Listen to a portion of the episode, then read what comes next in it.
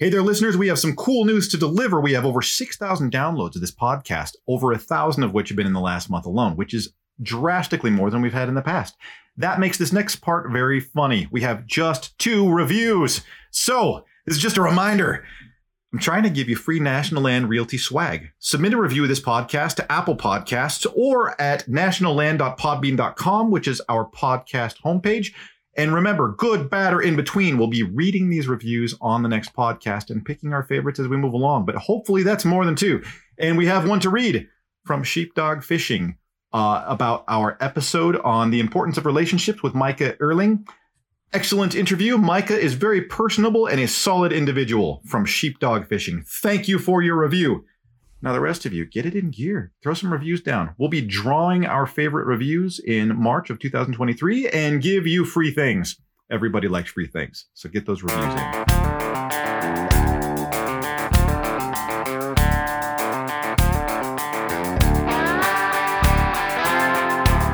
Welcome to episode number 32 of the National Land Realty Podcast, where we discuss all things land. Our goal here is to inform, educate, and entertain those of you who own land or are interested in the buying and selling of land throughout the United States. My name is Mac Christian, and I am the Chief Marketing Officer here at National Land Realty. I'll be your host for this episode. In this episode, I'm talking with estate planning specialist Justin Plummer from the law offices of Cheryl and David in Greensboro, North Carolina. Justin has multiple degrees in pre law and psychology from Appalachian State University, as well as a Juris Doctorate from the Appalachian School of Law in Virginia. Justin started his career in real estate law and now works exclusively with estate planning, which, of course, encompasses real estate, as you will hear. Land is something that we don't just own, it becomes part of your soul. Justin has dedicated his life to making sure that his clients are able to hand down the things that they love to the people that they love. And that includes their land. Now sit back and enjoy.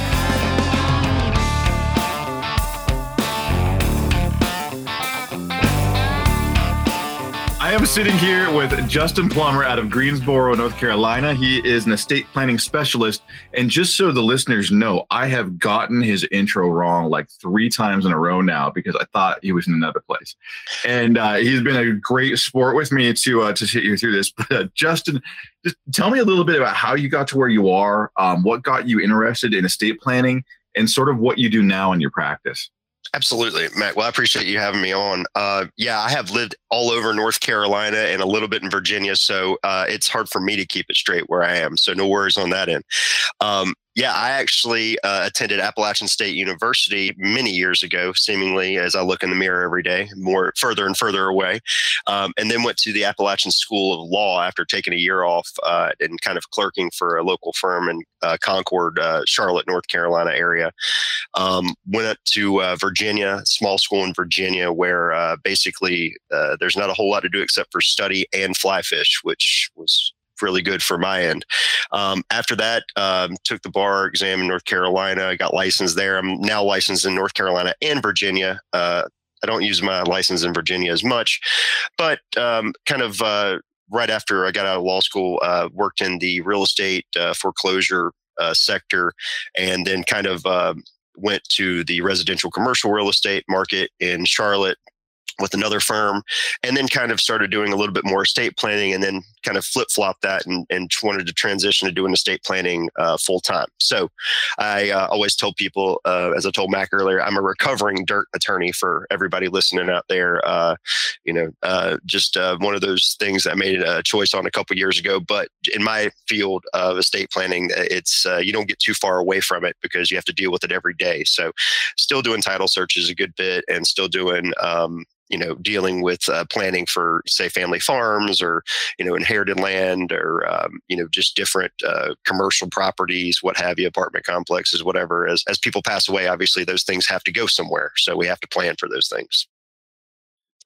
but uh, yeah, I, I, actually got into the field. Uh, it's kind of a solemn, uh, uh you know, solemn story, but um, I think it still rings true. I tell the story quite a bit, so it's not as hurtful as it used to be. But right after law school, unfortunately, my father passed away quite suddenly, and uh, being the only child in the family and kind of being the only smart kid.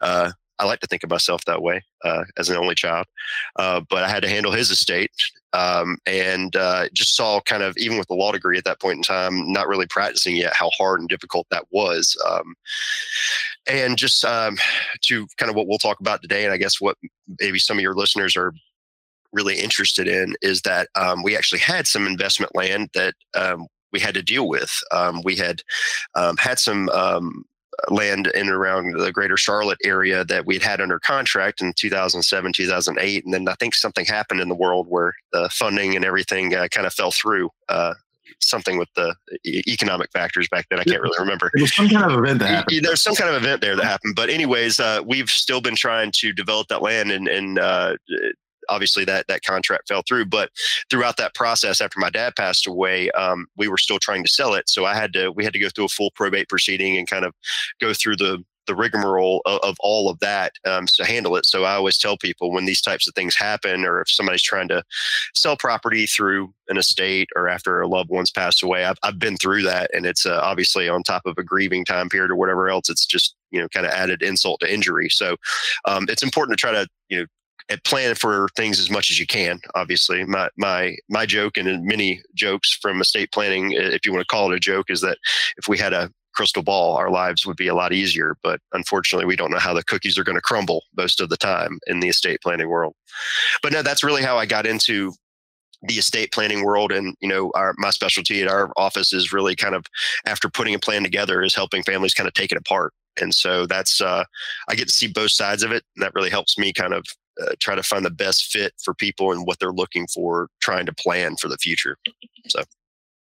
Yeah, and that's that's a pretty. It's it's always powerful when you've been through it yourself. Uh, you know, knowing exactly what the experience is, because a lot of people are just explaining it, and you know, a lot of people like like yourself that end up in a, in a situation where where you're working with it. You know, a lot of like you said, it was pr- pretty early on to where you know that stuff happens, and and maybe things aren't set up to where a couple years down the road you might have been able to set those up but so now you but you've been through it now so yeah, not really, you know, being living that and seeing my parents live through that is one of those things where, you know, you wish you could have kind of uh, hindsight's 2020 and gone back and done some things better. But I try to take that in my back pocket and kind of um, keep those stories to tell them to people that, you know, um, I can't remember the quote offhand, but it's the Ben Franklin quote about the an ounce of prevention is worth a pound of cure um, mentality. Uh, it's uh, maybe that was Shakespeare. Um, anyways, uh, you know, uh, but that, but I try to take that and, you know, it's a little bit of planning up front will go a long way in the end. But,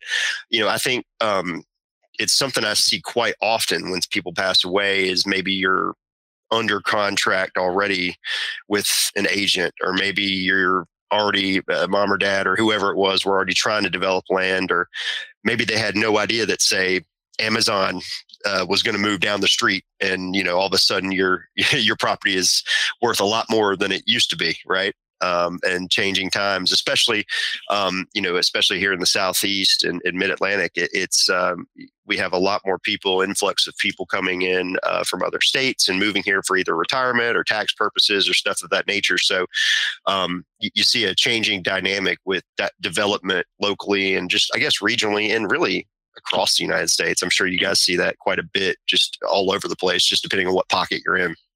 Correct. Yeah, and it's it, it's I think just the conversation of estate planning and you know focused around land is great, but just estate planning in general too is is just so useful for people. Like I've been through a very similar situation to your own, um, but in in my particular situation was contested wills at the time because uh, will can be contested by other parts of the family um, and I was a minor at the time, standing to inherit my dad's things and got it contested.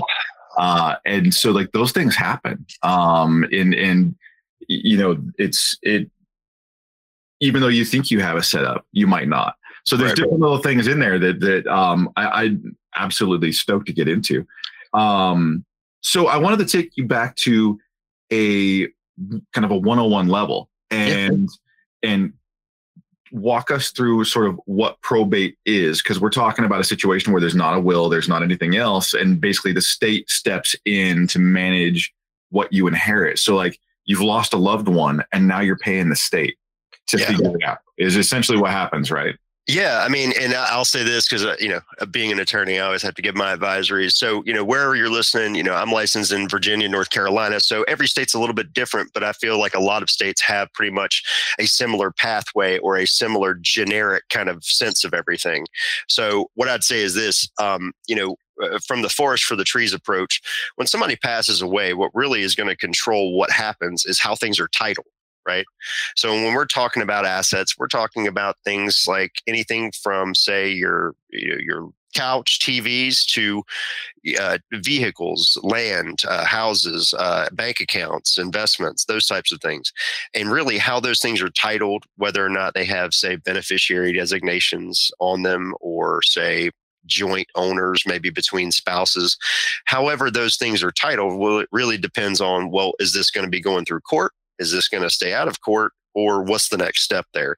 And, you know, I hate to hear your story about that with contested stuff but obviously you know when you have minor children or you know other people that are inheriting that are say maybe um, special needs or stuff like that you always take into considerations yeah we have to transfer those assets but who they're being transferred to is just as important and how you know obviously if you're a minor you can't own things until you're at least 18, right? And even then, maybe that's not a good idea to own them at that point in time. I always tell people, even though you're 18, doesn't uh, even if you have a good head on your shoulders, doesn't mean that you're not going to have friends who will help you spend those things, right? Um, but you know, kind of again, the forest for the trees mentality is, you know, whether you have a will or you don't have a will, most of the time if you don't have a will or a trust or you know any kind of estate planning documents i tell people just from a general point of view I always tell my clients those are the times for you to actually have a voice for what you want to have happen, right? Because as you might imagine, if you don't have an estate planning document, have no fear. Your state probably has a plan for you, and that might not be the best plan, right? Um, I always tell people, like in North Carolina, for instance, I had a, a um, a client a couple years ago who unfortunately passed away quite young. Uh, he was in his early 40s, had just gotten married, uh, had some property that he owned uh, before he got married, and had to tell his um, spouse uh, that. Uh, unfortunately, with the way they had things set up and him not having a will or trust or anything of that nature, that she just became a co-owner of that house with her mother-in-law.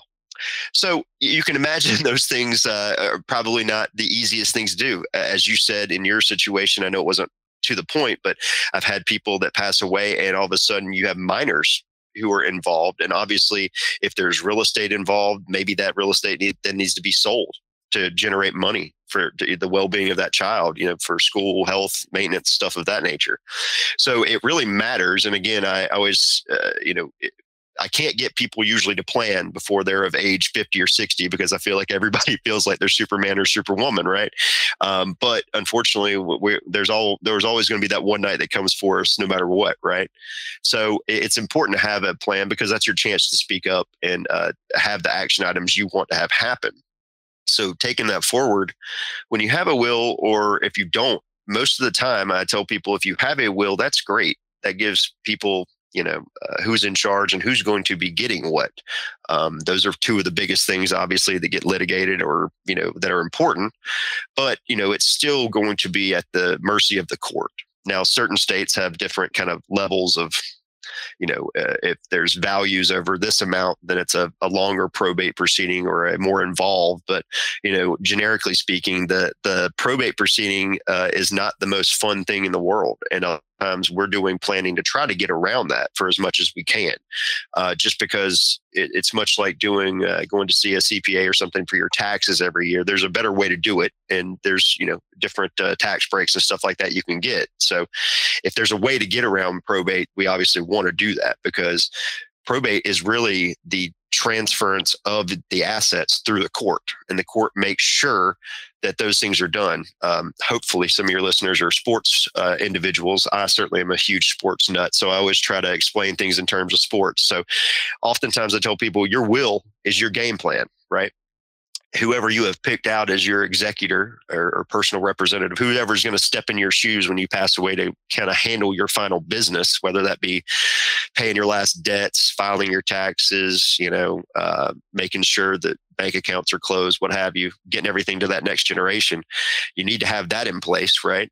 They're going to be your coach. They're going to implement your game plan, but when you have to go through the probate proceeding, the court is going to act as your referee. And unfortunately, sometimes that's a really expensive referee uh, to make sure that those things are done. Uh, trust me, I, am not here to knock the court. I think they do a great job with you know making sure that people aren't saying uh, having their their hands in the cookie jar themselves, or making sure that nobody's you know uh, embezzling things or trying to uh, hide things from certain beneficiaries and stuff. But it is an expensive and kind of arduous task because you know, for instance, you know most times in North Carolina, at least, a probate proceeding takes about a year to a year and a half certainly at the heights of COVID and stuff, with with you know uh, long wait times in different institutions, courts and stuff, we were seeing almost up to two years. I mean, it's you couldn't get anything. Oh wow, I didn't realize it would last that long. yeah, and I mean, it's just it depends on kind of what you have and what what it looks like for you. You know, oftentimes it's not something that's involved every day, but you know, for instance, when you open up an estate proceeding, um, you're going to have to basically figure out is that person going to be bonded right so there's a cost there for the insurance company there's you know north carolina it's $120 to file you know to even open the estate up. Um, in north carolina you have $4 on every thousand that goes through court that's that's assessed as a probate fee. Um, you have uh, a notice to creditors uh, that's a uh, column in the newspaper that basically alerts the world that this person's passed away and if you have any debts that they need to pay um, that's certainly you know a cost there. Uh, people always uh, tell me you know why is it so much? I'm like well that's how national newspapers and local newspapers are kind of staying in business a lot of times is legal notices now. Uh, but you know it, it's not a you know huge out of pocket expense but you can kind of see the snowball effect of well it's a little bit here it's a little bit there and yeah this, yeah. Is, this is even without having an attorney kind of help you through the process uh, you know fortunately or unfortunately it is one of those areas at least in north carolina that you don't absolutely need an attorney but i would tell you practically you absolutely do just because a lot of times as you can tell there's a lot of work on top of your if you're still working or life events or anything else and again it's on top of a grieving time period so after all that's kind of done, um, one of the things that's probably you know if you're uh, interested in in the land aspect of it is that you know people inherit um, things at the value of the person who has passed away as of that date that they passed away, which is very important for tax purposes. Um, it's something called a, a, step up in cost basis. Um, what that means is that if the house was worth $100,000 when your mother or father passed away, that's what you'll be inheriting at you go to sell it later, that'll be what your capital gains are assessed of. Um, so it's good in the sense that if you know, your grandmother or grandfather had a house or something or a farm or something they bought in 1900, well, it's probably going to be worth a lot more today right? Uh, especially if you're looking at it for development purposes or anything else down the road. But once that everything is valued, obviously you have to pay any final debts of a person who's passed away. And then finally, you get to the final tax returns or anything of those uh, items that need to be uh, paid and transferring finally all the uh, assets over to whoever the person has left them to, whether it be children or loved ones, neighbors, whoever, charity. And then uh, you're basically done once the court kind of stamps your accountings. But that's just a very generic way to tell you that you know obviously that's a that's something you want to avoid if you can all if you can possibly do that. So I was going to say, you know, it's uh, I, I, want to associate it with sort of like a, a small town mindset, but um, I, I I grew up in a very very small town in the northwest, and just myself, anybody I grew up around, like the the reaction you kind of go through with in, in life is like I want to keep the state out of my stuff as much as possible, or or any kind of agency stuff. But I I was going to say it was a small town mindset just because, you know, it's, it's very strong in those areas, but I don't think that it is because I think everybody wants to keep, you know, any any legislative body or any legal body out of making a decision for them on how they hand things down. So I guess, you know, one of the one of the best questions I can ask you is if you've got land in your family, and that's and it, you know that's what that's what we work with, and and that's kind of sort of the topic at hand. But how do you do that? Like, what's what's your what's your pathways to do that? Because there's there's a few different pathways, right? You can go wills, yeah. you can go trusts, you can go, you know, those kind of things. And what do you do? What do you do to protect what you've left behind for your loved ones? Well, and that's a great question. Um, what I'd say is this: is wherever you're listening at, I highly recommend your first stop is probably, without me telling you, I know it's going to be the internet. Be wary.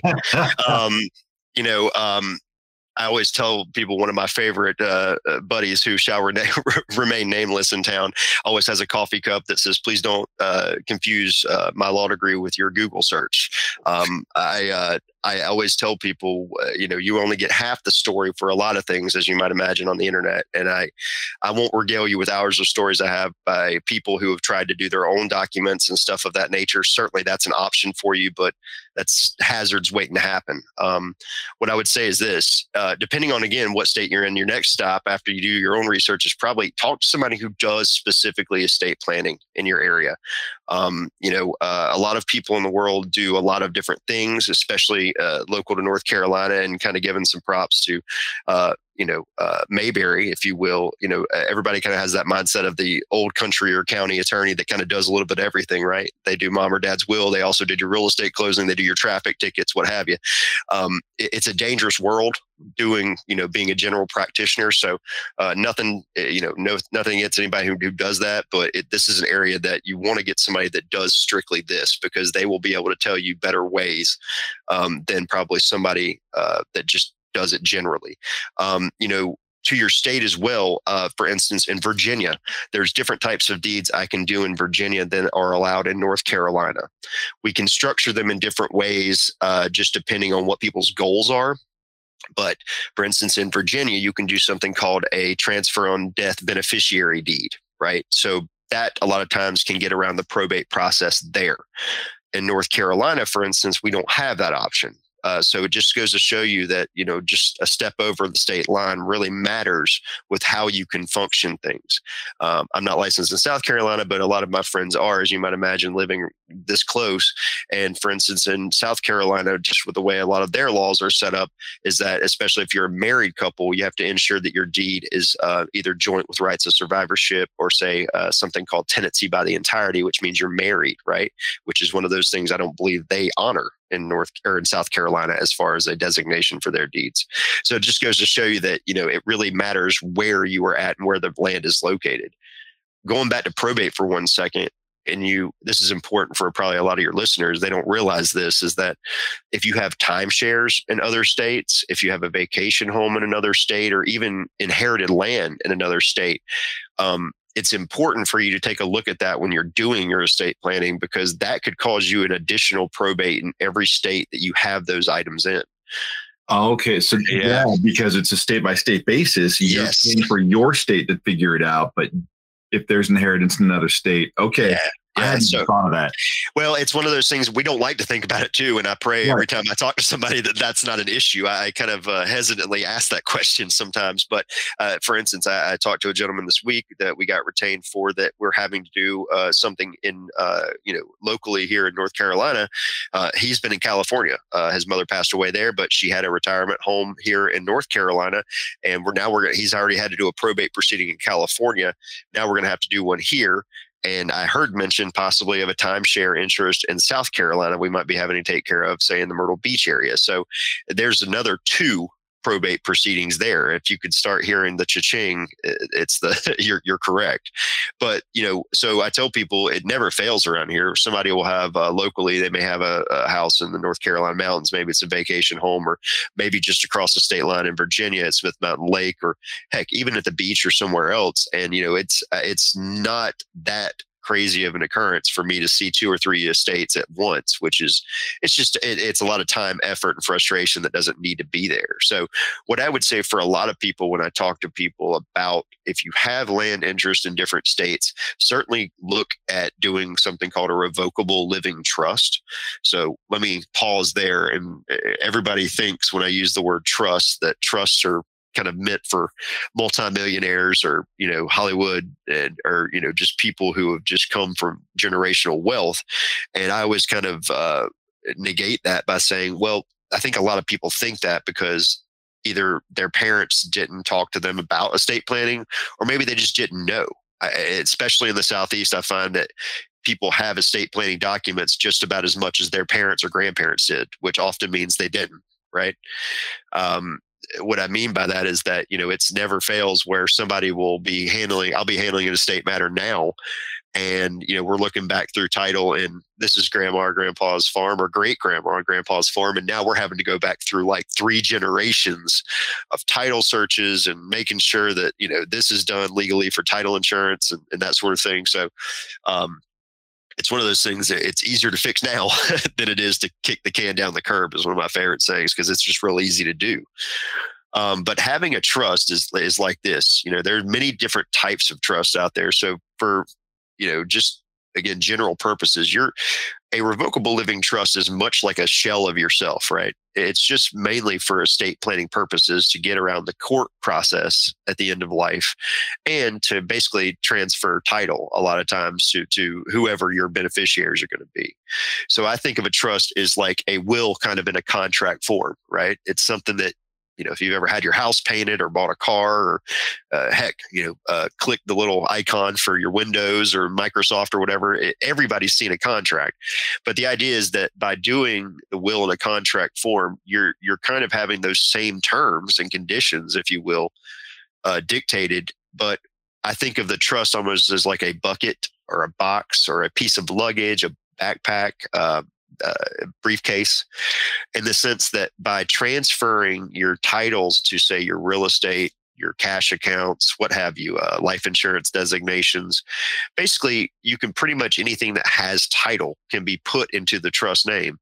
And by doing that now during your lifetime you're you're basically in essence fast forwarding through the probate process at the end of your life. So a lot of times that is the you know uh, one of the main ways that i uh, tend to transfer assets that get around the court process and can help you know get around the probate cost and and and uh, you know frustrations of that. Um, but those vary state to state. What I would say is that um, you know when you if you're looking at trust or talking to different attorneys about trust or what have you, just make sure you know what kind you're getting because again, there are you know uh, seemingly hundreds out there, but most of the time when somebody talks about a trust as far as estate planning purposes, they're going to be talking about a revocable one, which means you get that term from, hey, you can change this terms, conditions, you can change it, revoke it while you're alive, right?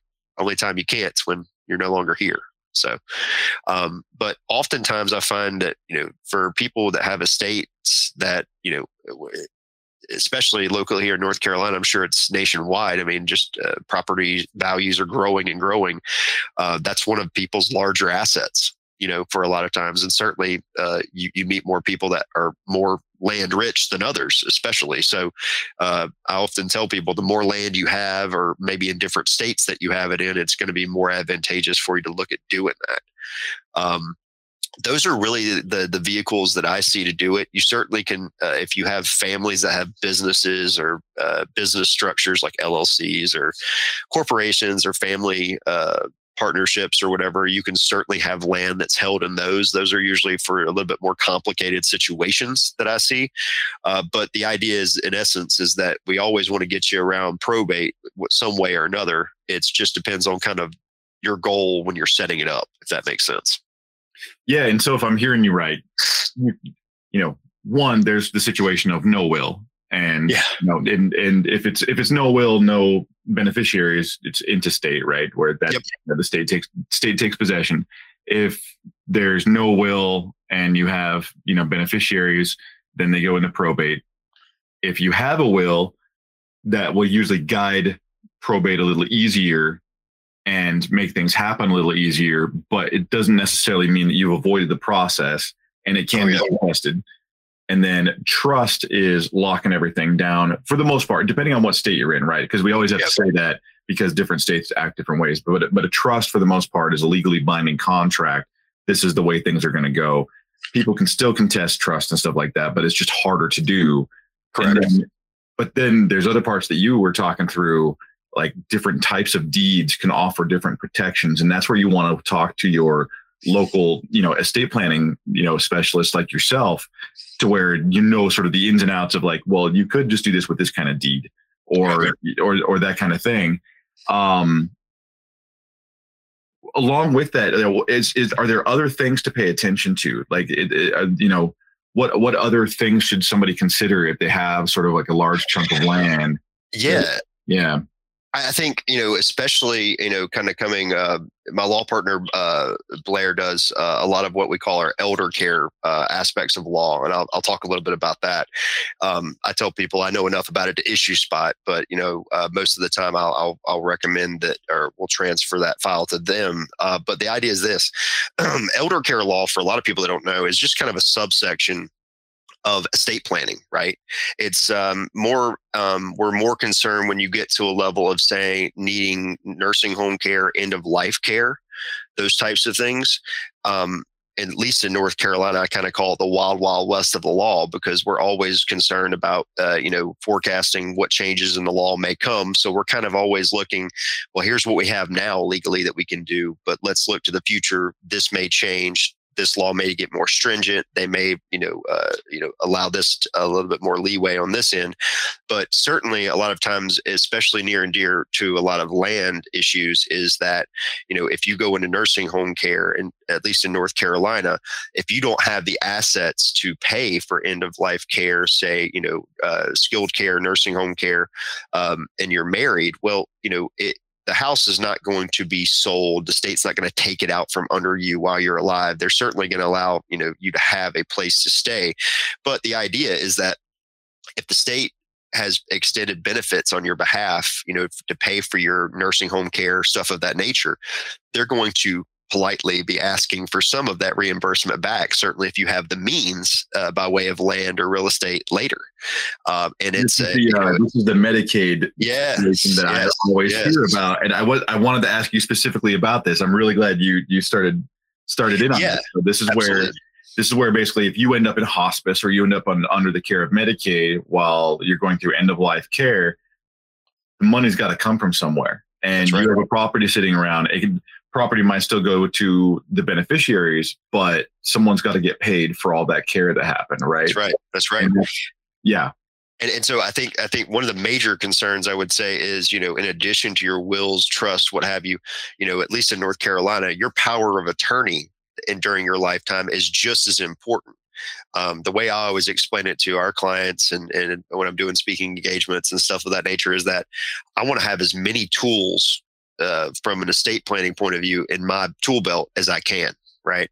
Um, because uh, unfortunately, uh, we've seen a lot more issues of, say, early onset dementia, or maybe just uh, people having more issues of mental competency and stuff of that nature earlier in life, right?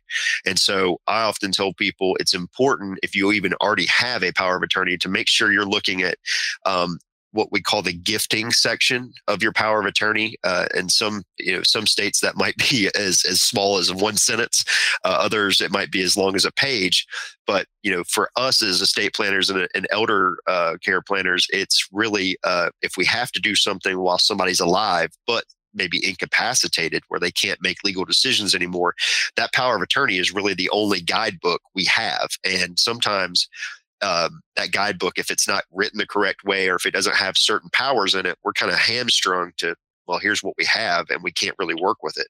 So, one of the things we do, at least at our office, is that we make sure that we have what we call an enhanced power of attorney so that if mom or dad does go to nursing home care, we can work with that son or daughter or whoever it is to safeguard the, that real estate, uh, maybe doing something called a ladybird deed, doing something like a 1% deed, or doing something in order to, you know, still legally protecting that uh, the land, uh, you know, uh, residents, whatever it is, uh, from those uh, costs of end of life care.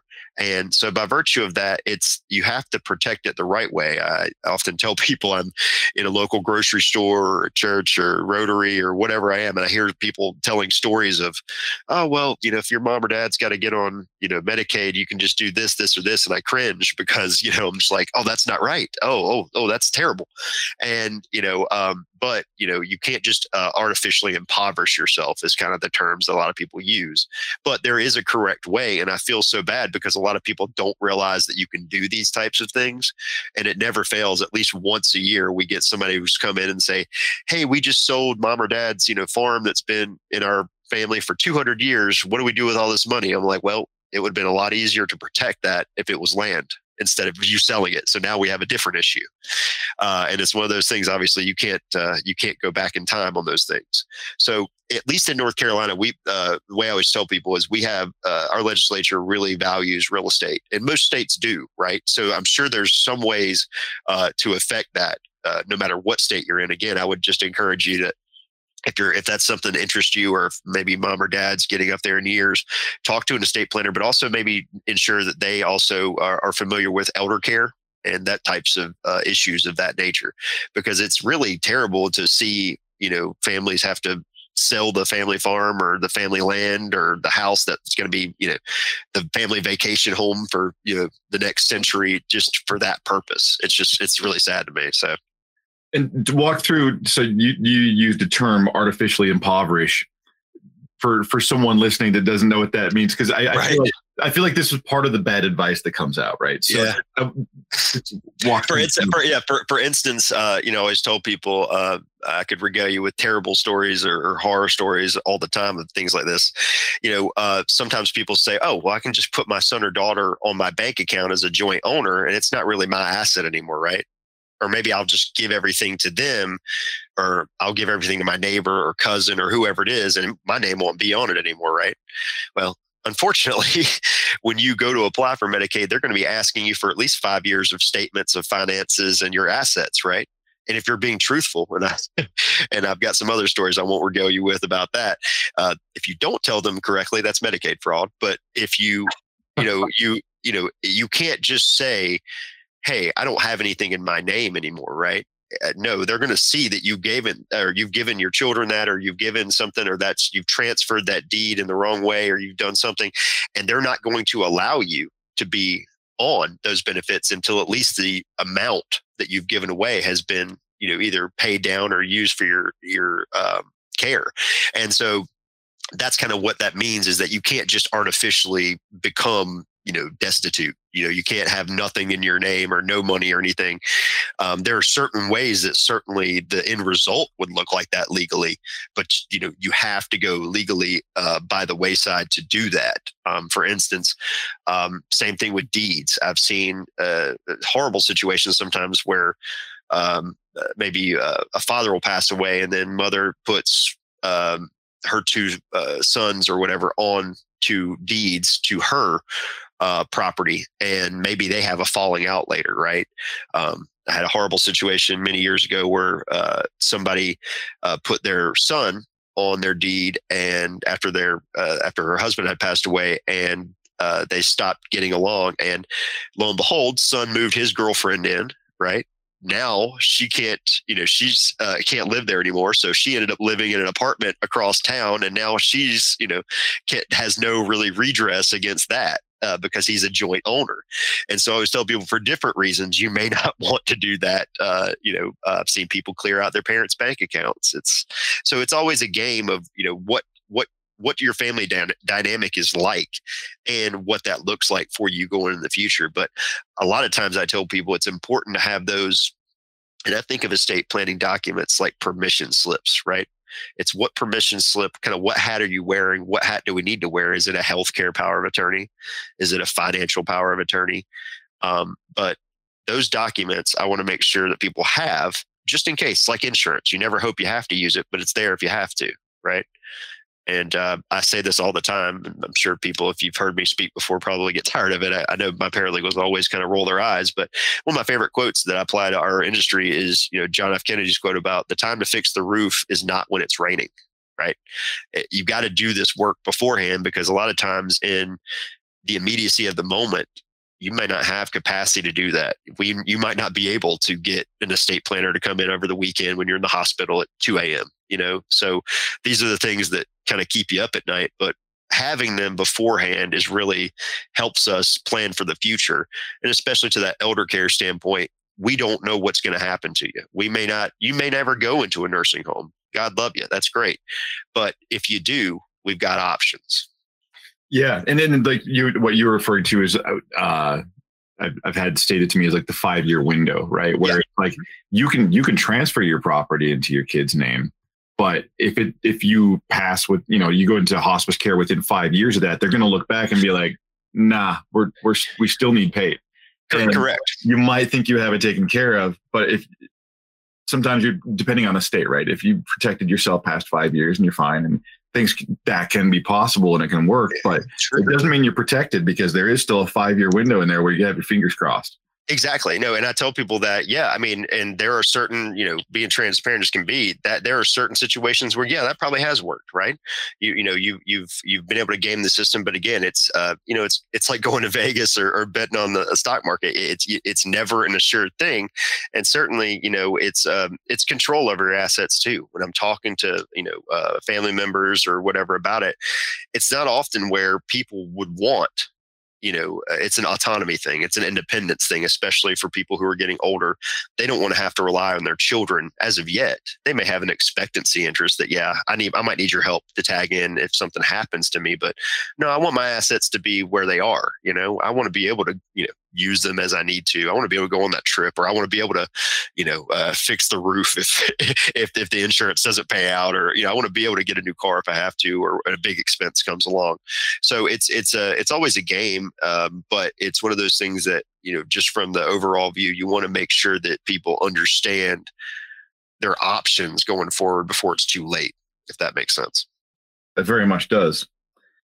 So if if you let's kind of backtrack a little bit. Sure. Um, a child going through the inheritance process.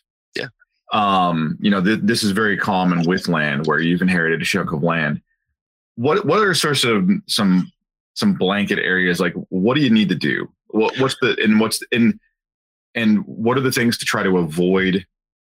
And, and I wanted to, I'm, I'm thinking back too. I wanted to ask you sort of, you know, how to set things up with siblings, but that's really the conversation between you and your tax, you know, like, or your estate planning attorney or whoever you work with, you know, that, that one on how you set things up with siblings, I was going to ask about that, but I think that that's more of an individual basis thing. But I guess the, the more relevant one would be you're inheriting lands.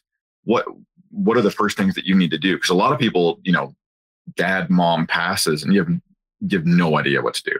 Right. No, I think that's a great question. And I often ask my, um, you know, uh, clients who, you know, maybe I'm helping them with a probate or trust administration or something. I always tell them like, hey, not to be the attorney in the room, but hey, have you thought about your own estate planning? Right. You know, um, it, it, you know, uh, it's hard for me, and God love her. My wife is a, is a therapist, and so I always kind of bring that mental health aspect in the back of my mind of, you know, this is going to be the one time that this is going to be on your mind and it's in your face about your own mortality.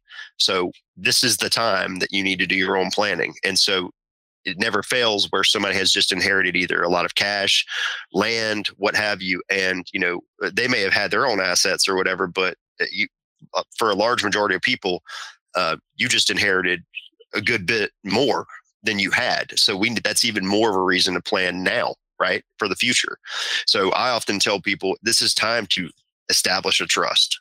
This is time for you to hey even if you have a will or trust or other documents this is time to let's revisit those right? It's like getting the oil change on your car. Um, you know your your estate plan is much like any other investment in your life. It's the reason you have your hvac guy come out and you know make sure that everything's running right every year. It's the reason that you know uh, you have the tune ups to your cars and stuff. Same idea and what I would tell people is, you know, to your sibling uh, comment, I will say that uh, every year I get more and more happy that I am an only child. Uh, I'll, I'll leave it there. Um, but you know, to the people that can't really control that, um, you know, it's important that you know I always tell people I'm not an estate litigator. I, I certainly see it a good bit, uh, unfortunately. Um, but even if you don't get along with your siblings and say you are in a position where you guys inherit land together or whatever, it's always easier to kind of get along rather than to go through maybe something like a partition proceeding, which is basically a, hey, judge, we're not getting along and I don't see this getting any better. So let's have a judicial forced sale um, for any real estate agents and stuff out there. It, I always try to uh, preach the gospel of if you can get along to sell this property, it's going to be a lot less expensive, right? Unfortunately or fortunately, that works out sometimes. I have people that can't even sit in the same room with their siblings. Uh, you know, that's as you said, that's it's a touchy subject. But you know, for those of you who get along with their siblings, or maybe it's just you, and you know, let's say it's an investment property or something, right? Well, maybe if mom and dad didn't have that protected in a certain way, maybe it's time for you to establish an LLC.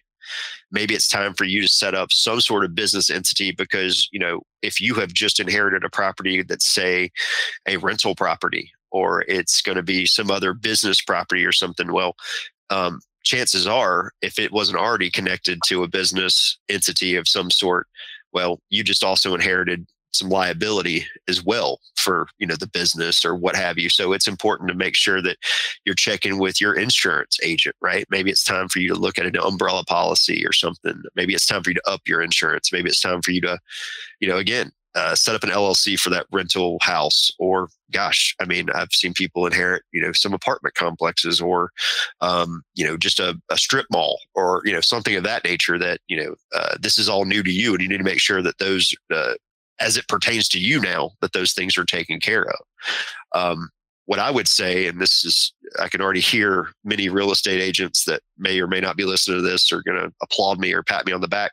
Before you go sell or approach a realtor, you may want to make sure that title's clear uh, before uh, you know they get involved. Uh, because I, eh, you know, being an ex real estate attorney, there's nothing worse than coming hat in hand to you know the uh, owner or their agent saying, "Hey, I know this is supposed to close in two weeks, but that's not going to happen.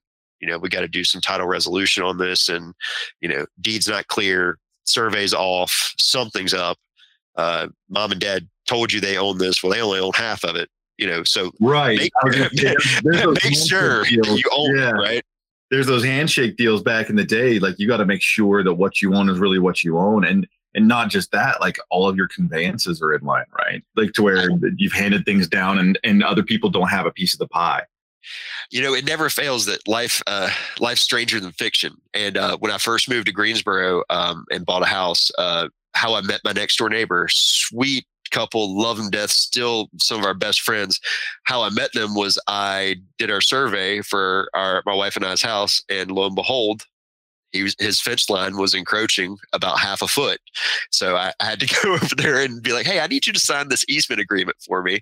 Um, good to meet you, by the way. So I mean, these things happen to everybody, and it's it's it's um, one of those things where uh, in transactional law, these things do happen sometimes, right? And so oftentimes it's not the end of the world. It's very fixable, but it's again, if you're on timelines for contract purposes or closings and stuff, obviously time is of the essence. And so it's always good to know uh, problems before they start so you can address those. Maybe never fails, maybe uh, somebody has opened up an estate proceeding and they're trying to sell mom or dad's house. Well, just depending on who's involved and what the terms and conditions are of the will or whatever, you may need all of your siblings buy in for that, right?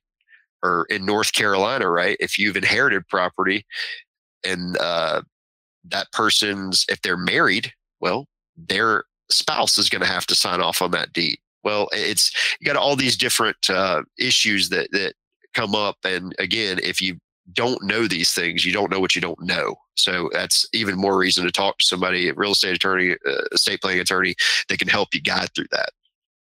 I love that you brought up the the siblings getting along part because I think that every person you can talk to has a horror story where people have inherited something, have to go through something with their siblings, and they don't get along with their siblings, and they fight so much that they do go to like like you said, they end up having a judge decide how to break things up, and that gets really expensive, or it's a long process, or they can't divest of the property, or they can't.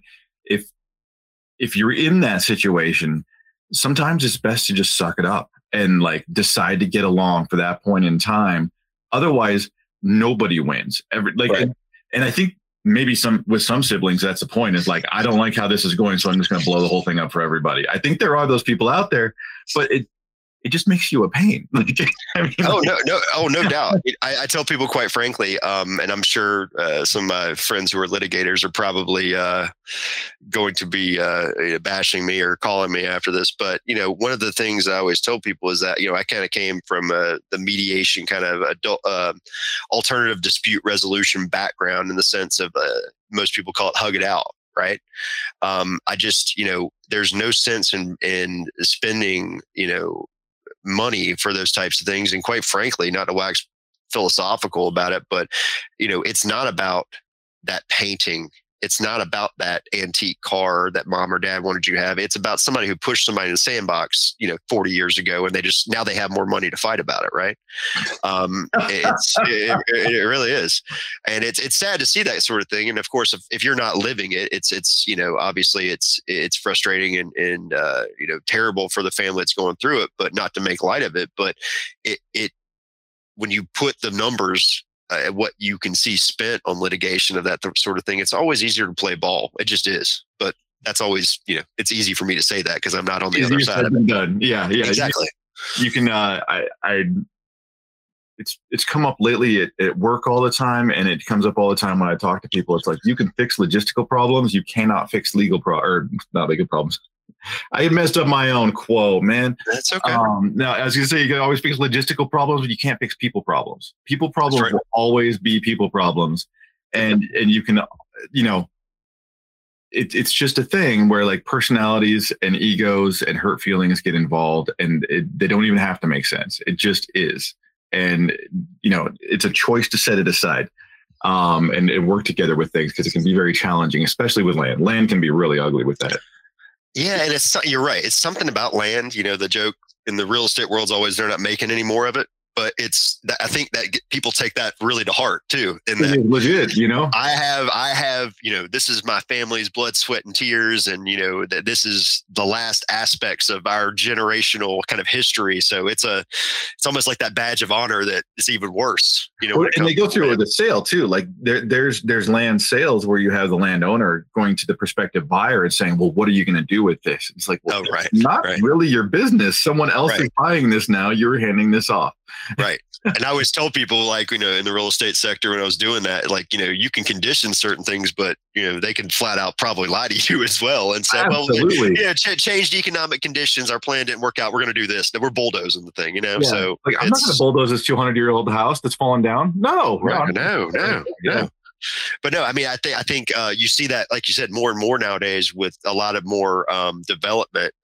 Um, just that, you know, it, I don't think it's going to be a secret that hey, your your acreage is probably going to be a runway or it's going to be a packing plant or it's going to whatever it's going to be. Um, and you know uh, people are going to have to un- honor that when they when they put it on the market. Uh, i don't think there's yeah. going to be a historic preservation of, of your family's history there. Um so as far as you know a lot of what we talk about with inherited land or, or stuff like that applies to the you know those who inherit it those who are handing it off what sort of risks are involved with people who are looking at land that they can protect themselves? Because you discussed eh, you know especially the parts of you know making sure the title's good and making sure that the survey is good. What are some things to do if you're looking at land to protect yourself against a possible situation where like because you don't know going in that you're uh, looking at to you're looking at buying a piece of land that maybe two siblings are fighting over and they haven't done proper title work.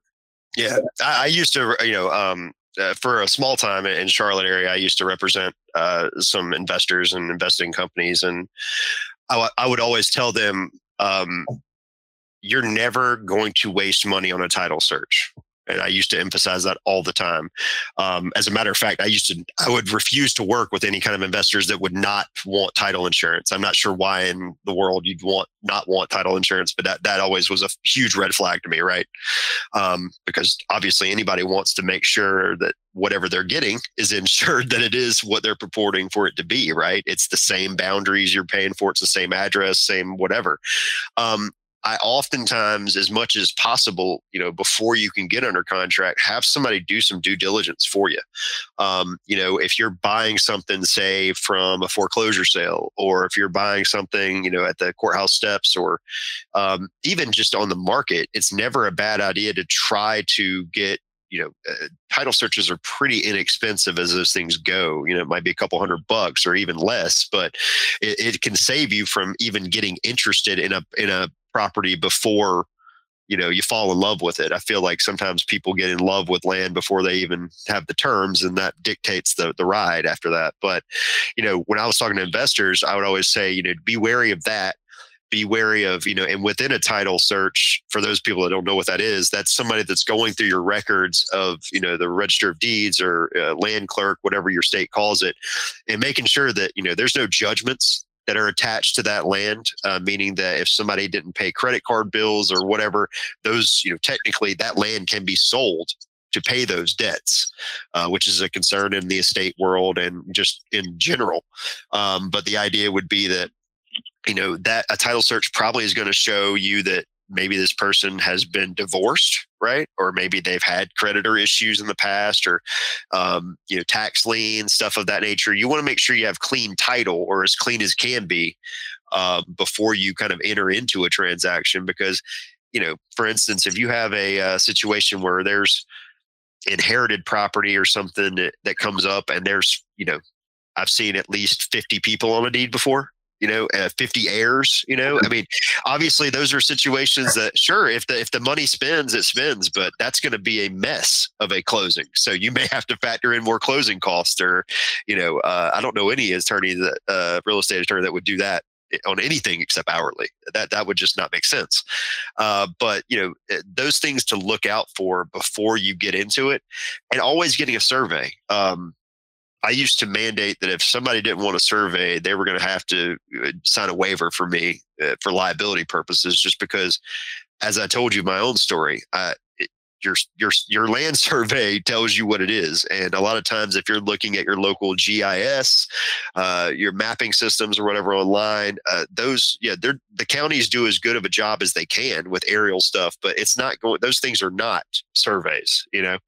Um, as a matter of fact, if you ever if you have uh, whoever's listening to this if you have some uh, old maps or surveys and stuff i encourage you to go back and see how that looks compared to gis it's usually way different right? Um, but you know those a survey will show you what your boundary lines are and if you're going to have any issues of people encroaching on your property. Uh, maybe you, you find an issue of somebody's been had an easement or something on the property they have been using. Uh, often, like you said, a handshake deal, a verbal deal, those things have to get dealt with. Uh, you know, because uh, at least in North Carolina, you can get into some what we call adverse possession issues. Uh, some other states, uh, people like to think of those as squatters' rights. I was going to say squatters' rights. Some dude's been using your property for twenty years. Yeah, yeah, yeah. So, yeah, and, and, yeah. and, those and those things are, you know, kind of what the legal term is, you know, a cloud on title. And you know, it, your title insurance company, uh, at least in North Carolina, uh, they'll. I know not every state has a, uh, you know, some states have the escrow process, some some don't, what have you, but.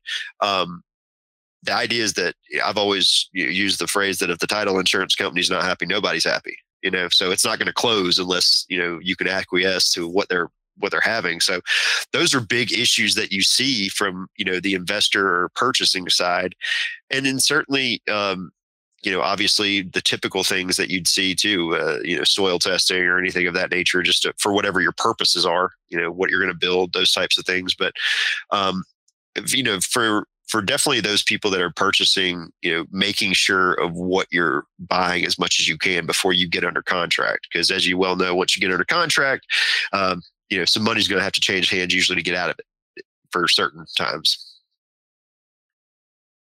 That is terrific advice. Um, I, I, I, you know, I wanted to make sure I asked that from the buyer's side because you, yeah, you I think you're free and clear if you go in as a buyer. Like you're not. you have to. Oh. Go, you go through the process. I, I just got done I, I kind of geek out sometimes and read some history stuff. And I just read some books that were written by Cicero, which is a, a guy who palled around with Julius Caesar, right? And, yeah, yeah. And uh, one of he wrote these books when he was off in hiding. He he made some people angry and he had to go off in hiding. And he wrote these books to his son. And one of them was almost completely about real estate transactions and inherited land and hiding titles and hiding defects of land when you sell it. It's like, so these have been problems for at least 2000 years with, right. with people and trying to hand land off to other people. They're going to continue for the next 2000 years as long as we're here. It's, it's funny you say that. I was uh, reading a book and uh, very much into the same things as, as, that. I've been reading a lot of Stoicism and stuff like that lately. So, but I was reading a, an investment book. I can't remember the name of it, but there was a story in they're talking about uh, same kind of thing in um, Africa in the 1990s, where a company went in and, um, as you might imagine, with different types of government systems and stuff there, and just uh, chains of title not being, you know, uh, record keeping that sort of thing. Uh, a two two large companies were vying to buy this area for for uh, train and uh, access and, and railroad access and stuff. And the larger company, uh, remain nameless, uh, you know, was uh, had all the you know assets in the world to kind of throw at this thing. That it was their baby. They really wanted. It kind of uh, hired a bunch of the local attorneys or whatever in Africa to kind of figure out the title. Meanwhile, the other company just went to every every five people that had purported to own it and purchased all of them out and saved all the money and then owned all the land too. So they said, we don't really care if there's a cloud on top. We're just going to buy everybody's cloud and make it perfect and clean that way. So I think about that a lot of way. Um, you know, as far as hiding titles, yeah, yeah. So it's it's one of those things that you know, as long as land has been around, it's you know, it's outlived gold, it's outlived your cash accounts, your investments. So yeah, I can only imagine that these problems have been around for centuries. Right, right. Well, hey, um, I want to thank you for your time. Uh, Absolutely. Th- I can imagine that this information is immensely helpful for most of the people that are going to listen to this. So, um, on behalf of them, I want to let you know how much I appreciate you taking the time to talk to us today. I know we've gone over a little bit here uh, as far as your, your daily calendar. So, I, I want to make sure that I, I express my appreciation there, man. I appreciate it. Absolutely, anytime, man, and I just appreciate it. It's uh, unfortunately, it's uh, you. You asked me all the questions of something I knew about, so thank that. Thank you for that. Yeah, yeah, I try to do that. This concludes episode number 32 of the National Land Realty Podcast, discussing how to protect your land inheritance with Justin Plummer from the law offices of Cheryl David. His contact information can be found in the show notes, and if you are from North Carolina or Virginia, he is as solid as it gets for your estate planning needs. Now, you can learn more about land ownership and the buying and selling of land at nationalland.com.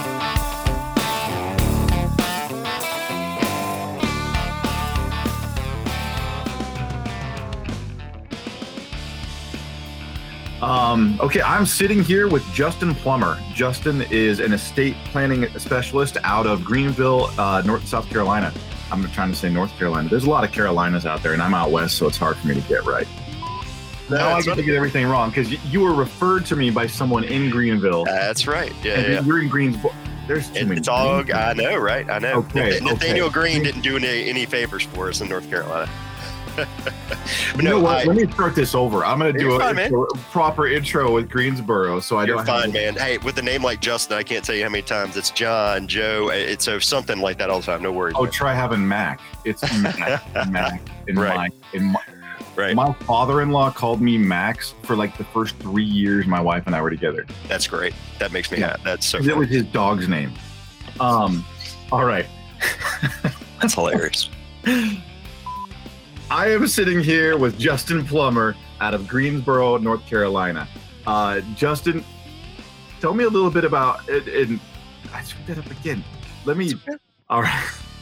all right.